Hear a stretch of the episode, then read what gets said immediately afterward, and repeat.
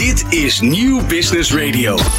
In Media Matters schijnen start-ups, scale-ups en mediabedrijven hun licht over de mediasector. Iedere eerste donderdag van de maand tussen 4 en 5. De laatste mediatrends op Nieuw Business Radio. Leuk dat je luistert naar Media Matters, de maandelijkse radioshow over innovatie in de media en ontwikkelingen op het Mediapark in Hilversum. Mijn naam is Bert Kok. Uh, vorige maand begon ik aan een serie interviews met leden van de werkgroep Innovatie van de Industrietafel, het periodieke overlegplatform van media-CEO's. De bijeenkomsten van die werkgroep hebben geresulteerd in een gezamenlijke innovatiesector van de uh, innovatieagenda van de mediasector. Die is uh, afgelopen dinsdag gepresenteerd aan minister Adriaansens van Economische Zaken. Een van die leden van die werkgroep is uh, Romar Bekoer, Head of Business Development and Strategy bij producent Barnier Benelux. Welkom Romar bij Media Matters. Ah, dankjewel. Uh, fijn om hier te zijn. Bedankt voor de uitnodiging. Ja, leuk om uh, Jendrik op te volgen, die hier vorige keer bij was van RTL. Ja, uh, voor de mensen die dat even gemist hebben. Jendrik Tim van RTL was Head of Data van RTL. Was hier vorige keer te gast. Hij is ook lid van die werkgroep Innovatie. Ja, zeker. Ja. Uh, Roma, even, even over jou. Uh, je bent nu ruim een jaar in je huidige functie hè, bij uh, Barnier Benelux. Um, Head of Business Development and Strategy. Best een, een behoorlijk mondje vol. Um, wat houdt jouw functie nou praktisch in? Ja, mijn rol is best wel breed binnen Banijay Benelux. En voor de mensen die dat eigenlijk niet weten, Banijay Benelux is een collectief van acht productiehuizen. Uh, binnen Nederland en België, waaronder uh, Animal Shine Nederland, die je kent van grote Shiny Floor Entertainment, uh, Simple Zodiac van Expeditie Robinson, NL Film van grote films en series. En ik heb daar echt wel een, een brede rol. Ik loop ook al een aantal jaar mee. een jaar nu bij Banjie Benelux en daarvoor vijf jaar bij Animal Shine Nederland. Uh, ik heb ja, een hele leuke uitdagende rol waar ik nadenk over strategie samen met directie. Dus over de positionering van het bedrijf. Maar ook over alle nieuwe verdienmodellen die uh, rondom onze formats uh, heen uit, uitgewerkt kunnen worden. Ja. Nou zag ik op je LinkedIn profiel staan, ook het, weliswaar in het Engels, het voorbereiden van het bedrijf op de metaverse. Nou ja, de metaverse, dat is zo'n beetje het buzzword van, de, af, van het afgelopen jaar. Maar, maar leg dat eens uit. Ja, mijn achtergrond zit in gaming. Uh, en binnen Bunny J hou ik me daar dus ook wel mee bezig. Uh, we hebben dat ook wel als doel voor ons als heel bedrijf uh, om ons daarin te ontwikkelen. We zien daar heel veel kansen voor onze verhaalvertellers. Um, dus ja, ik denk dat we daar echt wel een actieve rol, een voortrekkersrol in willen spelen. we vertellen nu de mooiste verhalen op tv en steeds vaker op streamingplatformen. Maar ja, een verhaal kan je ook vertellen op een, op een metaverse platform. Dus ik ben wel benieuwd, hoe kijk jij tegen een metaverse aan? Wat zou jij als definitie geven? Nou ja, dat is een beetje een probleem. Wat is het nou eigenlijk? Ik heb er wel, ik heb er wel een soort beeld bij, die virtuele eh, wereld. Maar uh, wat, wat er nou precies wel onder valt en niet. Ik, ik associeer het toch nog heel erg met die gamingwereld inderdaad. Nee, dat is het ook zo. Als je experts erover spreekt, iedereen heeft een eigen definitie daarvan. gaming, een World of Warcraft of grote online games waarbij je met meerdere mensen tegelijk speelt. Is dat al een metaverse? Als ik er naar kijk, zou ik zeggen van dat zijn de eerste stapjes richting de metaverse. Het moet echt nog stappen verder genomen worden. Waarbij je als avatar, dus als virtueel uh, kopie van jezelf, in contact bent met mensen. Uh, entertainment kan, uh, kan nuttigen. Of dat nou een video is, of dat je gaat gamen met elkaar of een event bijwoont. Maar dat je ook heel makkelijk naar een volgende wereld kan toestappen. Waar je dezelfde avatar bent met dezelfde items en wallet. Ja, dat is nu nog niet zo. Dat, eh, dat zijn de grote gamingwerelden, zijn allemaal nog heel erg losstaand. Maar volgens mij komen we er later nog op terug. Want ik vind het wel leuk om daarover na te denken wat onze rol vanuit de media daarin is. Ja, zeker. Nee, je, je zei net zelf al, hè, je komt uit die eh, game, gamingwereld. En het lijkt er toch ook steeds meer op dat gaming en media steeds meer naar elkaar toe groeien zijn. Hè? Nou, we, we, kijken hier uit bijvoorbeeld op, uh, op NEP. Uh, hè, en ik weet dat daar bijvoorbeeld heel veel mensen uh, uit de gaming technology, die zijn daar aan het werk. om mensen die gaming engines maken, om die toe te passen ook in de, in, in de broadcastwereld. Ja, ja, nee, dat groeit steeds meer naar elkaar toe. En het voelt bijna als een toeval dat ik in de media-industrie ben beland. Want mijn achtergrond zit hier helemaal niet in. Mhm. Ik uh, ben begonnen bij Dutch Game Garden, een uh, incubator en eigenlijk een soort van organisatie die zich inzet voor de Nederlandse game-industrie. Daar heb ik heel veel samengewerkt gewerkt met start-ups, met uh, jonge studenten die net klaar waren met een creatieve gameopleiding en daar een bedrijf wilden beginnen. Dus daar heb ik heel veel van gaming meegekregen. Daarna ben ik overgegaan, of doorgegaan naar KLM en daar heel veel geleerd over e-commerce en digital en social. En nu dus uh, vijf jaar uh, werkzaam, zes jaar bijna binnen de Nederlandse mede-industrie. En je ziet dat dat daar opeens samenkomt. Alles wat met digital, gaming, media te maken heeft. Ja, het is nu een, goed moment uh, om, om in de mede-industrie te zitten. Ja, want er is ook een, een schreeuwend tekort hè, aan, aan mensen die, zou ik maar zeggen, die jongens die die gaming engines toepassen of bouwen. En die je bijvoorbeeld zou kunnen gebruiken voor virtuele studio's en dat soort dingen. Er is een schreeuwend gebrek aan dat. Ja, dat is wel interessant, want uh, ik weet niet of er echt een schreeuwend tekort is. Want je ziet, uh, de gameopleidingen zijn super populair. Uh, alleen, we hebben veel contact ook met Breda. Daar zit een hele goede gameopleiding, waar ook data en AI ook een onderdeel is. En daar zitten heel veel, uh, heel veel Buas, studenten. Uh, Buas bedoel je? Ja, Buas. Ja. ja. En uh, het enige is, als die klaar zijn met een studie, dan gaan ze naar het buitenland. Dan gaan ze bij een gamebedrijf internationaal werken. want dan is Nederland eigenlijk te klein. En de mede-industrie is dan misschien nog niet sexy genoeg. Dus daar ja. hebben we echt nog wel stappen te zetten dat we die ook naar ons toe halen. Ja. Wat ik trouwens ja, een leuke ontwikkeling nog vind om nog dieper in te gaan op die media en gaming. Je ziet ook qua techniek gaat het steeds meer naar elkaar toe. Maar ook wat ik net eigenlijk al vertelde, die verhalen vertellen. Je ziet nu uh, dat HBO uh, komt met The Last of Us. Uh, een hele grote dramaserie gebaseerd op een succesvol spel. Waarbij dat spel eigenlijk al heel verhalend was opgezet. en dat zie je steeds vaker gebeuren. Dus dat is eigenlijk de andere kant weer op. En ja, die techniek voor onze producties, daar moeten wij steeds meer gebruik van maken. Ja, nou ja, en uh, vorige week werd ook bekend dat uh, Netflix bijvoorbeeld ook in, uh, dik in de gaming gaat. He, ja. Dus je ziet ook weer de omgekeerde beweging, ook weer van, van videostreaming richting die gaming toe. Ja, ja dus we, we schurken heel dicht tegen elkaar aan. Ja, ja. grappig om te zien inderdaad. Romar, je hebt ook Information Science gestudeerd hè, aan de Universiteit van Utrecht. met een minor ondernemerschap zag ik. Entrepreneurship. Um, je bent ook als ondernemer begonnen, hè, maar uiteindelijk ben je toch weer eigenlijk in loondienst uh, beland. Had je toch eigenlijk niet liever uh, je eigen bedrijf gehad? Ja, hele goede vraag. En misschien, wie weet ooit. ik vond het superleuk om te doen. Tijdens mijn studie heb ik met vrienden een paar bedrijven opgezet. En dat was leuk om het naast te doen. En daarna dacht ik, laat ik maar een werkervaring opdoen binnen het bedrijfsleven. Heb ik bij dus met start-ups gewerkt tot hele grote commerciële partijen. En wie weet, de volgende stap. Ik heb nu hartstikke naar mijn zin binnen Banjé Benelux. Super veel uitdagingen binnen de mhm. media. En wie weet ooit een eigen bedrijf. Maar ik kan me voorstellen dat dat misschien nog wel een beetje kriebelt achter in, in, het, in het achterhoofd. Maar wat voor terrein zou zie jij kansen dan bijvoorbeeld? Ja, die, die, die zijn zo divers en, uh, en daar, daar heb je zo'n investering ook voor nodig. Zeker als je binnen deze huidige industrie uh, een start-up zou opzetten. Uh, en daar komen we straks ook op onze groeifonds aanvraag. dat, dat zijn zulke investeringen die ga je niet zelf dragen. Dus daar zou ik nou, niet snel een eigen onderneming kunnen opzetten. maar als ik een goed zaakidee heb, dan zou ik het je laten weten. Ja. Heb jij eigenlijk een, eh, een B-hack, een Big Harry Audacious Goal voor jezelf? Dat vind ik, een, vind ik een hele mooie term. Die had ik ook nog nooit eerder gehoord. Uh, maar vanuit mij en vanuit Bunny J is dat toch wel dat ik... Ja, ik zou heel graag uh, een seizoen of een programma in de metaverse uh, willen ontwikkelen. Mm -hmm. voor een hele nieuwe doelgroep, op een nieuw platform.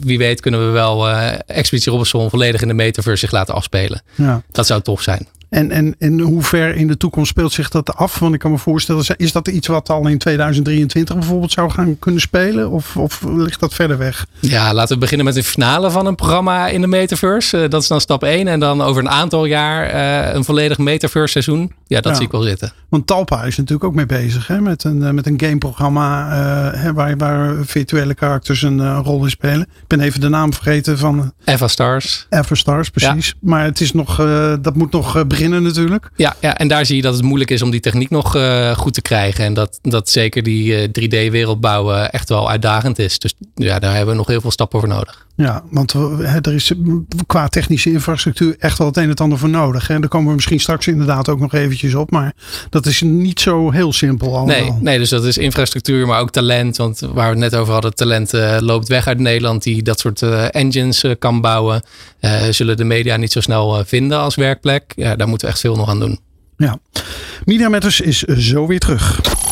In Media Matters schijnen start-ups, scale-ups en mediabedrijven hun licht over de mediasector. Iedere eerste donderdag van de maand tussen 4 en 5. De laatste mediatrends op Nieuw Business Radio.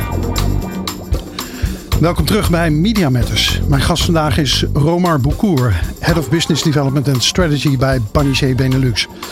Romar, uh, dit interview hè, is het uh, tweede in de serie met uh, leden van de werkgroep Innovatie van de Industrietafel. Uh, Media Perspectives heeft enkele jaren geleden het initiatief genomen voor die Industrietafel. Hè. Het is een overleg van 15 CEO's van grote mediabedrijven. Ik val een beetje in herhaling, maar toch heel veel mensen weten dit niet. En het is toch vrij bijzonder. Kan je iets vertellen over jouw rol in die, in die werkgroep Innovatie? Ja, zeker. Ik ben allereerst heel blij dat jullie dit initiatief hebben genomen. En dat er een soort veilige ruimte is om met gelijkgestemden na te denken over de toekomst van onze industrie. En vanuit de drie, drie groepen die er zijn, die heeft Hendrik vorige keer ook genoemd. Eh, dat is een eh, decentrale datakluis, de Future of News en de Future of Content. Ben ik eh, vanuit de producent natuurlijk heel erg betrokken bij die contentgroep. Met andere producenten zoals ITV, Fremantle, maar ook facilitaire partijen, NEP, EMG. En het is heel leuk om met, met die mensen eigenlijk na te denken van ja, wat kunnen wij samen oppakken om onze industrie verder te helpen. Ja, en als het nou gaat over die, uh, over die content innovatie, hè, dan hebben we het eigenlijk ook over het ontwikkelen van een infrastructuur voor de metaverse bijvoorbeeld, toch? Ja, zeker. Want uh, het is ook goed om te zeggen van, uh, of om te melden uh, we, we, zijn natuurlijk elkaars concurrent. Uh, en dat moet ook zo blijven. Dus we blijven op inhoud en creativiteit met elkaar concurreren.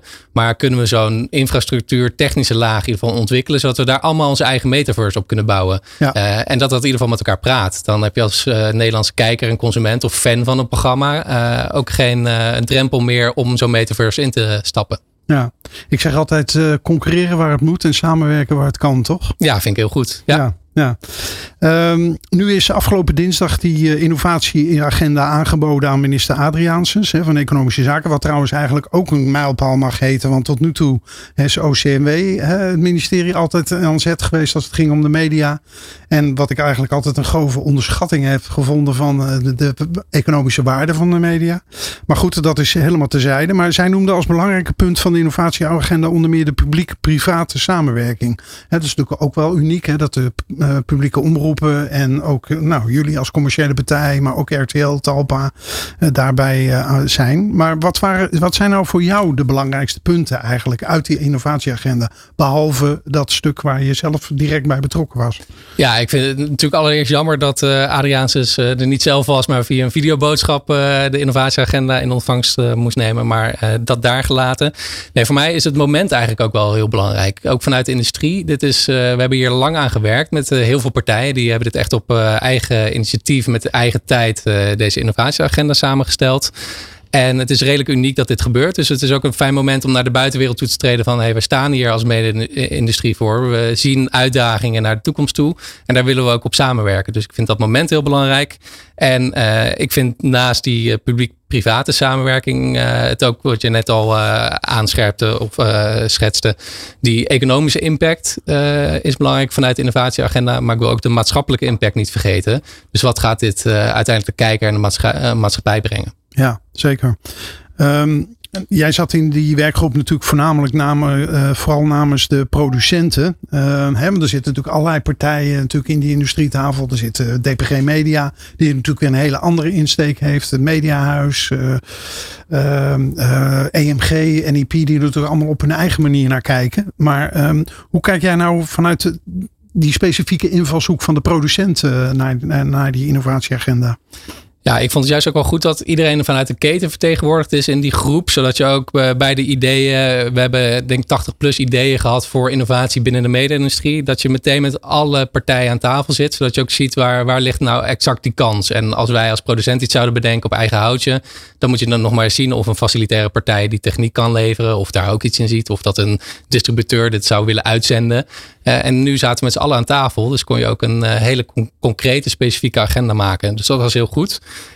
En uh, dus heel fijn om met zoveel partijen te spreken over ook content innovatie. Uh, of dat nou gaat over ontwikkelingen op het gebied van AI of op virtual production, zoals ze dat uh, vooral in Amerika ook doen. Als je kijkt hoe de Mandalorian wordt gemaakt in Amerika met een volledig virtuele set, waar ook die game engines een grote rol spelen. Ja, dat, dat vind ik heel fijn dat we dat konden bespreken en nu onderdeel hebben gemaakt van die innovatieagenda. En, en om zo uiteindelijk ook de, de programma's voor de Nederlandse kijker beter te maken. Ja, Uh, hey, je zei net al uh, dat je het heel fijn vond om ook met je collega's van de, van de mediabedrijven over, uh, over te praten. Over, zo'n, over de gezamenlijke uitdagingen. Hè? Want daar, daar hebben we het eigenlijk nu over. Is het eigenlijk toch niet een beetje vreemd dat, dat, dat deze setting daar nu voor nodig is? Ja, in zo'n in zo'n klein land als Nederland, bijna iedereen kent elkaar en toch. Ja, is of is gek. Zo? Uh, nou ja, ik kom zelf niet echt uit de media. Ik, uh, ik loop natuurlijk een aantal jaren mee, maar daarvoor uh, niet de achtergrond zoals sommigen hebben die bij John de Mol hebben gewerkt of die ook van de Ende. Dus voor mij was het persoonlijk heel fijn om opeens met al die gelijkgestemden in de kamer te zitten en mijn, mijn counterparts bij de, bij de andere bedrijven. En uh, het was een hele open discussie en open samenwerking. Dus dat, uh, ja, ik vond het heel prettig. Is het nou een soort feest van herkenning eigenlijk? Ik bedoel, merk je nou, want jij, jij, kijkt, jij komt uit die gamingwereld, jij kijkt natuurlijk op een hele specifieke manier naar die mediasector. Um, um, ik kan me toch voorstellen dat, en dat heb ik tenminste heel vaak als ik met mensen praat, dat ik dan denk, oh ja, dat uh, heel veel dezelfde thema's iedere keer weer voorbij komen. Ja, dat zeker, maar het is ook wel, iedereen zit zo in de waan van de dag. Uh, zeker wij als producent, waarbij onze makers formats ontwikkelen, dat verkopen en produceren en weer door moeten gaan. Uh, dat je, nou, mijn rol is in ieder geval wat breder, dus ik heb wat meer ruimte om over uh, innovatie en uh, de toekomst na te denken. maar dat, ja, dat vind ik binnen bedrijf moeten we ons daar echt ja. op richten. en bij zo'n innovatieclub zie je dat iedereen daar eigenlijk mee worstelt. Ja. en dat we de neus wel dezelfde kant op kunnen krijgen op deze manier. Ja, want je zegt nou de waan van de dag. Hè? Dat is toch ook iets waar ik vaak tegen aanloop. Dat uh, media, uh, mediabedrijven natuurlijk van het ene project naar het andere project hobbelen. En ja, soms wel eens een beetje de horizon uit het, uit het oog verliezen. Ja, ja, nee, dat zie ik zeker. En dat is ook als, je, als er zoveel druk zit ook op de kijkcijfers en op het scoren en seizoen naar seizoen opleveren, is het ook niet gek dat je zo geleefd wordt. Uh, en daar, nou ja, ik, denk dat we daar in de toekomst ook wel anders mee om willen gaan. Um, en dat zo'n innovatieagenda daar ook bij kan helpen met op productieniveau technische ontwikkelingen introduceren die ook het leven van onze productiemedewerkers makkelijker maken. Ja. Um, je zei net al, fijn om met je collega's daarover te praten. Maar hoe moeilijk is het nou eigenlijk om tot zo'n gezamenlijke innovatieagenda te komen? Eh, je hebt dus met zoveel verschillende belangen te maken. Je hebt natuurlijk inderdaad de publiek-privaat. De publieke omroep zit natuurlijk heel anders in de wedstrijd dan RTL. Die natuurlijk gewoon een wisselstelling heeft. Uh, Nee, je zou denken dat het heel moeilijk is. En dat was het begin ook wel. Eh, want we hebben eigenlijk allereerst alle ideeën van al die partijen in kaart gebracht. Wat ik net zei, er waren 80 plus ideeën. En die moesten in ieder geval gescoord worden op uh, economische impact, maatschappelijke impact. Maar ook relevantie voor ons als industrie. En of je dat samen zou willen oppakken. Of dat het echt iets is wat je concurrerend zou, zou doen. Maar na die exercitie zijn we toch best wel snel tot die kernprojecten gekomen. Waarbij we allemaal die ambitie hebben uitgesproken dat je dit wil doen, maar dat simpelweg niet alleen kan uitvoeren. Dat, dat ga je niet als bedrijf alleen uh, kunnen aanpakken. Dus ook al ben je elkaars concurrent, we zijn allemaal liefhebbers van media in de brede zin. En we willen ook wel dat ondernemende en innovatieve karakter wat Nederland in zich heeft, ook uh, in de mediasector natuurlijk gebruiken. En ja. uh, onze ontwikkelingen versnellen. -hmm. Nou, het, hoofdstukje waar jij uh, nauw bij betrokken bent geweest, hè, dat is natuurlijk uh, inderdaad uh, creativiteit en productie en distributie naar de next level. Eigenlijk, hè, daar gaat het onder andere om virtual technology.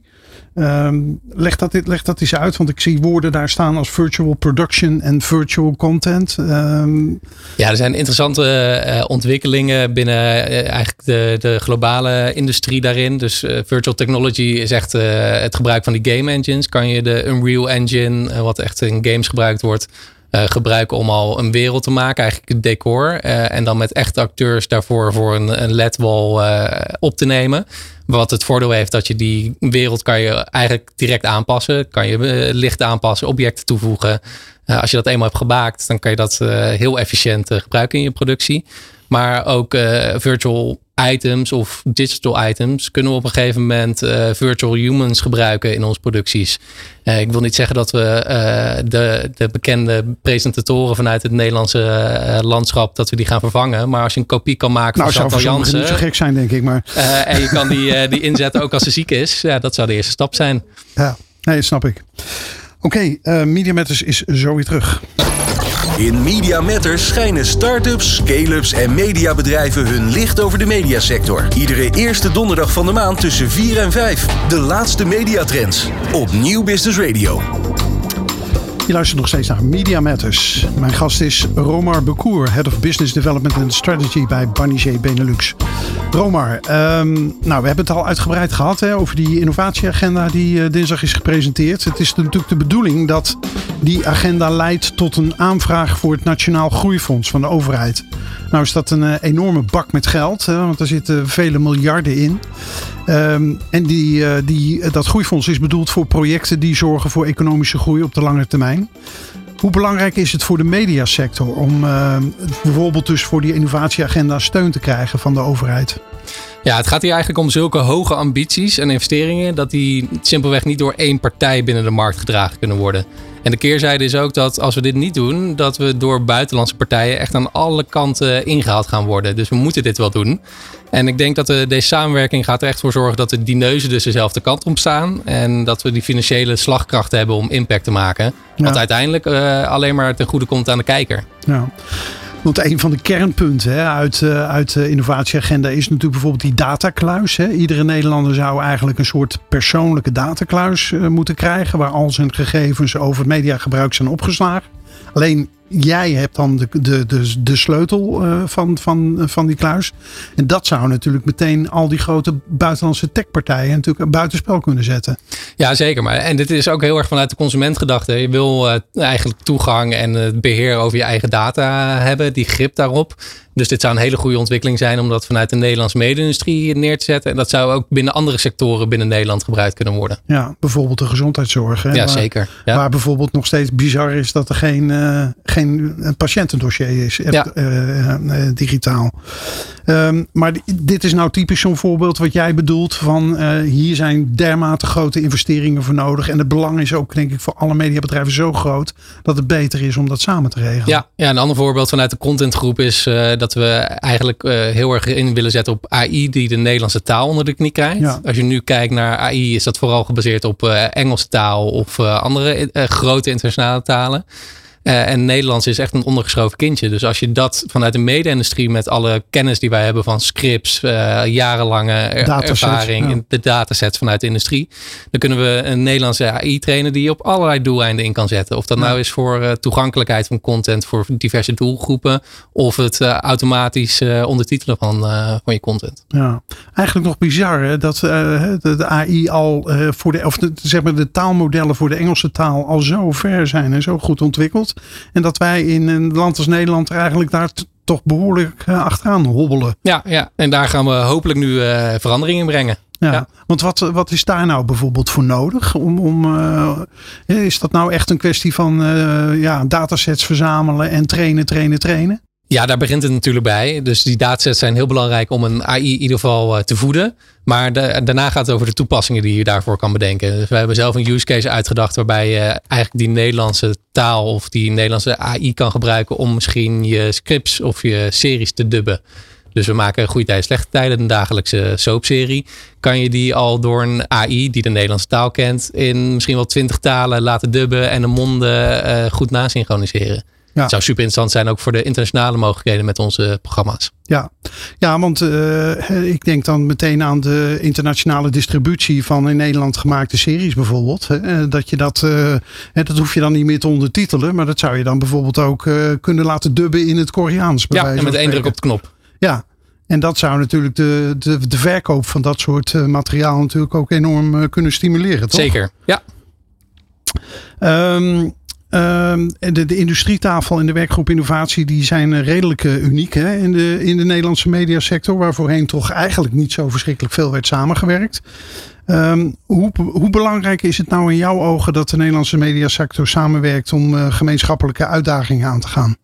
Ja, we zien allemaal hoe de internationale partijen in ons leven eigenlijk zijn verweven. Dus als je kijkt naar Instagram, Facebook, WhatsApp, die zijn allemaal van één bedrijf. Die zijn van Meta. Dus daar moeten we tegenop gaan. Ja. Maar op contentgebied zijn dat niet alleen maar de Netflix en de Disney en Amazons. Maar alle grote mediabedrijven hebben nu een eigen platform. Hebben eigen toegang tot data, tot alle kennis van de kijker. En waar ik zelf ook heel erg naar kijk, zijn de big tech bedrijven. Dus niet alleen Meta en Alphabet en Amazon, dus de bekende drie, maar ook vanuit Azië. Dus denk aan Tencent en ByteDance. Waar ze eigenlijk op de Chinese markt ook al super apps hebben, zoals WeChat, waarin je niet alleen uh, met elkaar chat, maar ook uh, e-commerce in zit, entertainment, gaming. Dat zijn echt van die super apps geworden waar je alles in kan vinden. Dat zijn ontwikkelingen ja, waar wij zeker ook naar moeten kijken. Ja.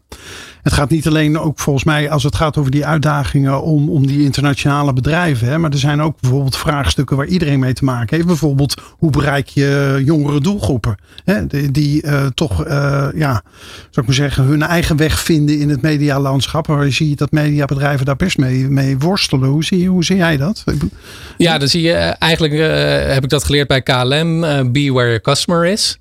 dus je moet gaan kijken waar zit je doelgroep. Nou, we weten allemaal dat de jongere kijker zit niet meer uh, s'avonds voor de tv. Uh, die kijkt wanneer hij zelf wil, op zijn eigen gemak. En die kijkt misschien geen eens meer. Die zit op zijn telefoon. Mm-hmm. En die is een game aan het spelen. Dus je moet gaan nadenken, waar zit die, waar zit die nieuwe kijker en hoe ga ik die bereiken?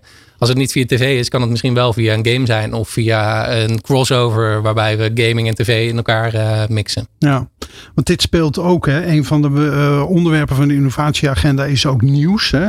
En uh, daar speelt dat jongere aspect natuurlijk ook heel specifiek. Hè? Van uh, uh, ja, hoe hou je jongeren geïnteresseerd in nieuws en in serieuze journalistiek? Want dat is ook nogal echt een dingetje. Ja, dat is een van de uitdagingen. En de belangrijke andere grote uitdaging is natuurlijk fake nieuws. En ja. hoe kan je zeker van zijn dat, dat de bron van het nieuws klopt? Dus daar kijkt die groep heel erg naar. Ja, ja.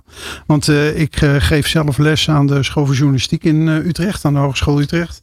En het staat me toch wel redelijk verbaasd af en toe hoe jonge mensen, en dan hebben we het over van 18, 19, 20, ja, hoe weinig ze eigenlijk nieuws consumeren. En dan hebben we het zelfs over met studenten van de school voor journalistiek.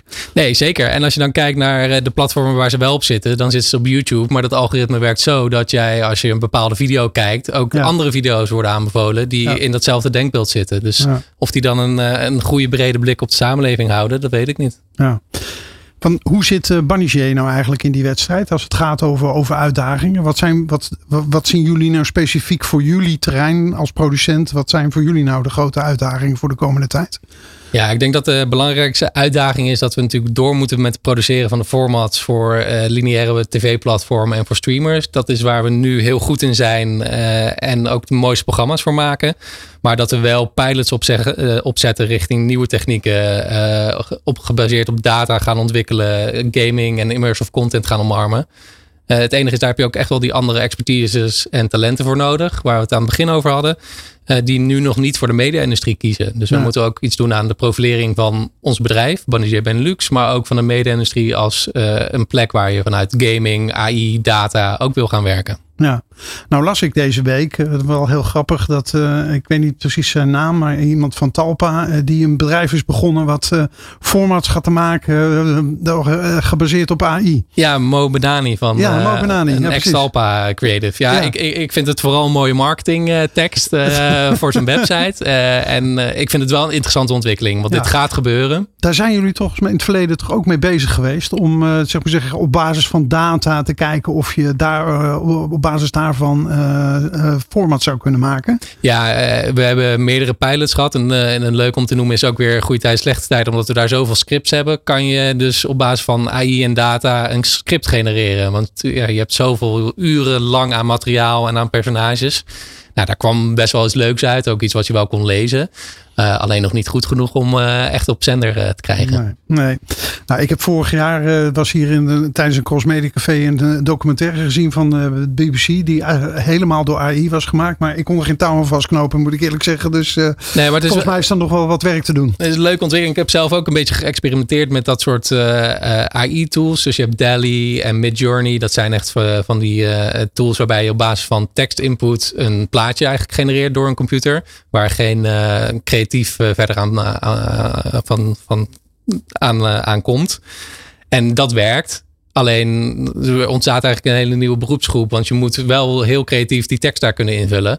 En dat is alleen nog maar een statisch beeld. Dus voordat dat echt een video is, voordat dat ja. een format is, nou, dan zijn we echt wel jaren verder. Ik zag ook een voorbeeld vorige week van uh, text-driven uh, video. Hè? Dus dat je gewoon intikt van, uh, nou, ik wil iets meer bomen zien. En dat dat, dat gewoon automatisch, automatisch wordt toegevoegd. Ja, dus dat, dat gaat er komen. Maar ik zie ze nog niet de volgende Big Brother bedenken. Nee, dat denk ik ook niet. Media Matters is terug na deze break. In Media Matters schijnen start-ups, scale-ups en mediabedrijven hun licht over de mediasector. Iedere eerste donderdag van de maand tussen 4 en 5. De laatste mediatrends op Nieuw Business Radio. Welkom terug bij Media Matters. Mijn gast is Romar Bekoer, Head of Business Development and Strategy bij Banijay Benelux. Uh, Romar, um, de innovatieagenda hangt natuurlijk nauw samen met uh, de ontwikkeling in de mediasector. En ik heb af en toe wel eens het idee dat uh, dat gaat snel, maar het lijkt net alsof het steeds sneller gaat eigenlijk. Ik weet niet wat jouw indruk daarvan nee, is. Nee, zeker. Dat gaat heel snel. Er zijn uh, veel trends die we moeten volgen, dus je moet uh, on de bal zitten. Ja, zeker. Uh, als je daar nou naar kijkt, hè, en de, een van jou, dat is volgens mij een deel van, jou, van jouw werk.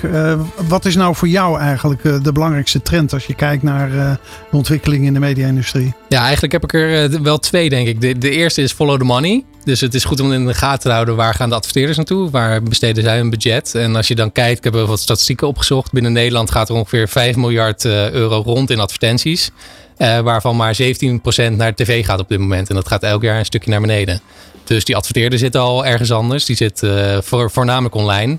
Maar ook grote merken, dus uh, Nike, Gucci, Unilever, die experimenteren steeds meer uh, binnen ook andere gebieden.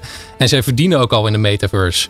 Dus waar we het al eerder over hadden, die, die virtuele wereld wordt ook commercieel steeds belangrijker. En wereldwijd is die markt voor virtuele items, dus dat is een virtueel t-shirt of virtuele schoenen, al goed voor 54 miljard dollar omzet. Dus ja, dat bizar. is echt behoorlijk. Ja. Dus je zei follow the money. En wat is uh, de tweede? Ja, de tweede die heb ik net al kort aangestipt. Dat is wat ik bij KLM heb geleerd. be where your customer is. Dus dat is, die zitten niet meer achter de tv. Ja. Dus waar gaan wij ook als, als producenten en verhaalvertellers in de toekomst ons verhaal vertellen? En het leukste vind ik nu zelf om te kijken naar onze programma's als merken. Dus dat, uh, dat je dat echt gaat uitbouwen op verschillende platformen. Dat doen ze in Amerika al uh, een stuk beter. De, uh, een favoriet programma van mij of een serie is The Boys op Amazon. Uh, gaat eigenlijk over superhelden, maar dan de, de keerzijde van superheld zijn. En dat begon als comicboek, is uiteindelijk door Amazon opgepakt als original. Uh, daar zijn allerlei spin-off series van. Daar is merchandise van uitgebracht. Daar doen ze op social uh, heel goed een soort in-universe worldbuilding ja, dat is wel een voorbeeld van hoe je een merk moet neerzetten. Hoe Disney en, uh, Marvel, Star Wars dat ook doen. Ja, het is wel grappig dat jij die grote merken net noemde. Hè? Net zoals Nike, maar laten we het ook eens over Red Bull hebben. Eigenlijk, uh, ik ben al jarenlang aanhanger van het adagium every, every company is a media company.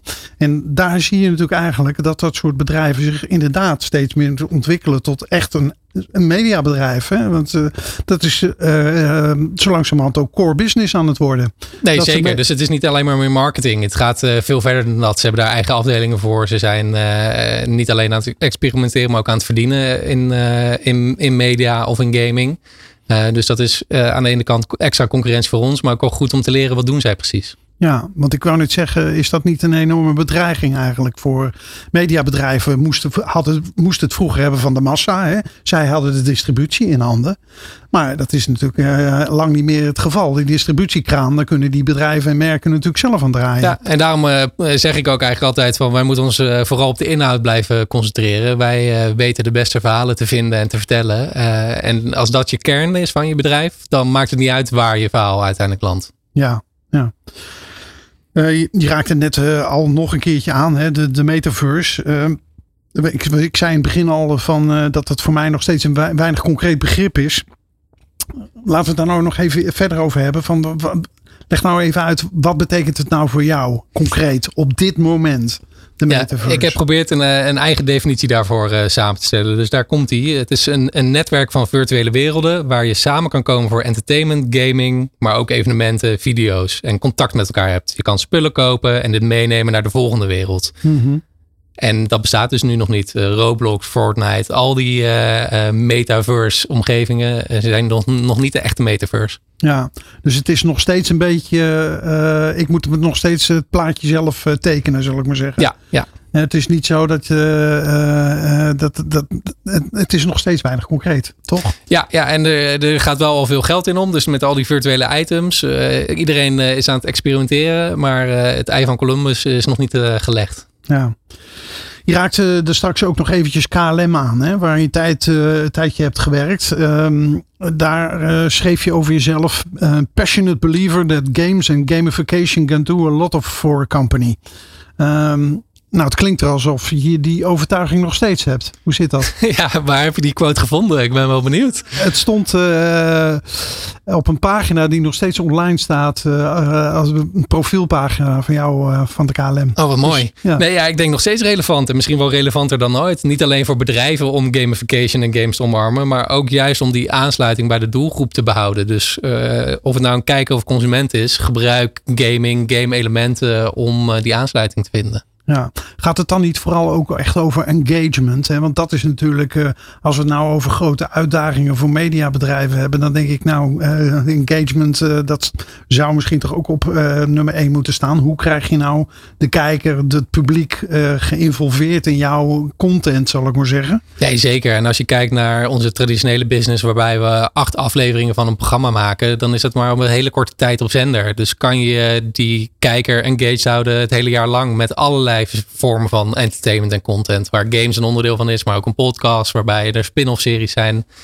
En dus die engagement is daar heel belangrijk in. Ja. Ehm, nou we hebben het nog even nog steeds over de invloed van gaming. Hoe zie jij dat de komende tijd nog verder ontwikkelen? Hè? Ik uh, zit nu, uh, geloof ik, in aflevering 4 van The Lord of the Rings hè, op uh, Amazon Prime. waarbij ik inderdaad af en toe het idee heb, ik ben in een soort game terechtgekomen. Hè, omdat alles zo ontzettend gedigitaliseerd is in die, in, in die serie. Hoe, hoe, hoe, zie jij die ontwikkeling nou de komende tijd verder gaan de komende jaren? Ja, ik vind die, die crossovers tussen media en gaming echt super interessant. Eh, Disney heeft net ook eh, een korte film gelanceerd eh, op Disney Plus. Waarbij je eigenlijk ook via AR, dus augmented reality, ook in de huiskamer dat verhaal kan beleven. dat is super tof. Dan, dan doorbreek je eigenlijk dat platte scherm. En wat ik ook grappig vind is dat data en AI zijn heel hot binnen onze industrie. Maar dat is het binnen gaming al lang. Ja. Met de introductie van de iPhone en casual gaming zijn gameontwikkelaars ja, heel veel bezig met uh, alle statistieken rondom het spel. Waar wordt op geklikt? Wie komt er terug? Uh, wat doen ze dan? En zo passen ze ook dat spel aan. Dus het is steeds meer een soort doorontwikkeling van een product dat misschien nog niet helemaal af is.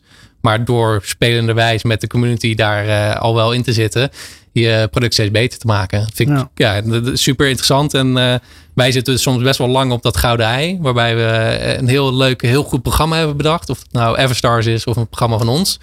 En dat gaan we dan opeens in één keer de wereld inbrengen. Zonder daar ooit aan getest te hebben. Of uh, met een community uh, dat samen te hebben uh, ontwikkeld. Ja. Af en toe denk ik nog wel eens. Want jij noemt nou data. Hè, dat, het, dat, data. dat het gebruik van data.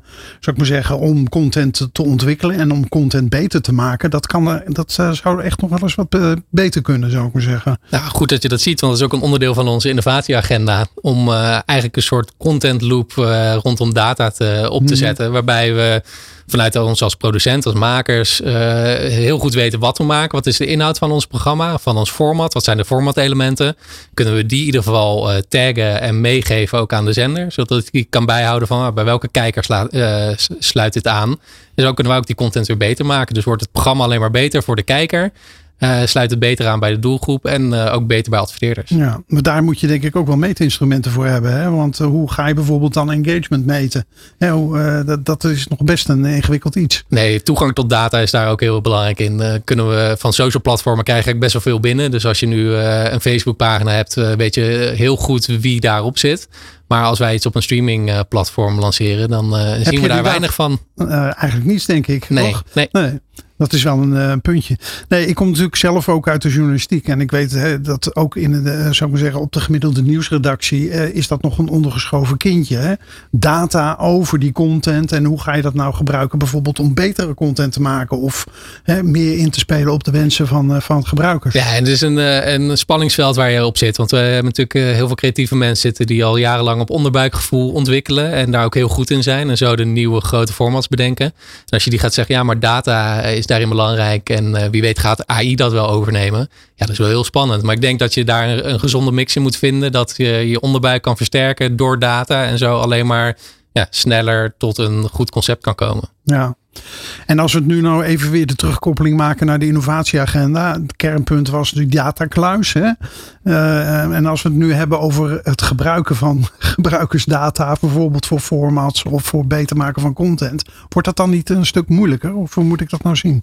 Ja, dat, dat kan twee kanten op gaan. Eén is uh, als jij als uh, consument die eigen centrale datakluis hebt. Kan je ook heel makkelijk aangeven wie wel en niet bij die gegevens mag. En bij welke gegevens. Dus kan je zeggen nou ik, vind, ik ben fan van Expeditie Robinson. Dus ik wil best wel mijn kijkgedrag rondom Robinson aan de producent doorsturen.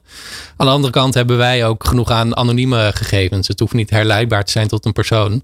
Als het maar over de massa gaat, over uh, pieken in kijkgedrag of wanneer mensen weg, uh, wegzeppen. Dat zou al een eerste goede stap zijn om content te verbeteren. Ja, oké. Romar, we zijn uh, aan het eind gekomen van uh, deze aflevering van uh, Media Matters. mijn gast was Romar Bakour, Head of Business Development and Strategy bij Barnier Benelux. Leuk dat je in de studio was en succes komende tijd. Dankjewel. Oké, dank. Um, de volgende uitzending van uh, Media Matters is op uh, donderdag 3 november. Dan is weer iemand te gast van de werkgroep Innovatie van de Industrietafel. Uh, reacties op dit programma zijn natuurlijk altijd welkom. die kan je sturen naar bert.mediamatters.vc. Bedankt voor het luisteren en tot de volgende keer. Dit is New Business Radio.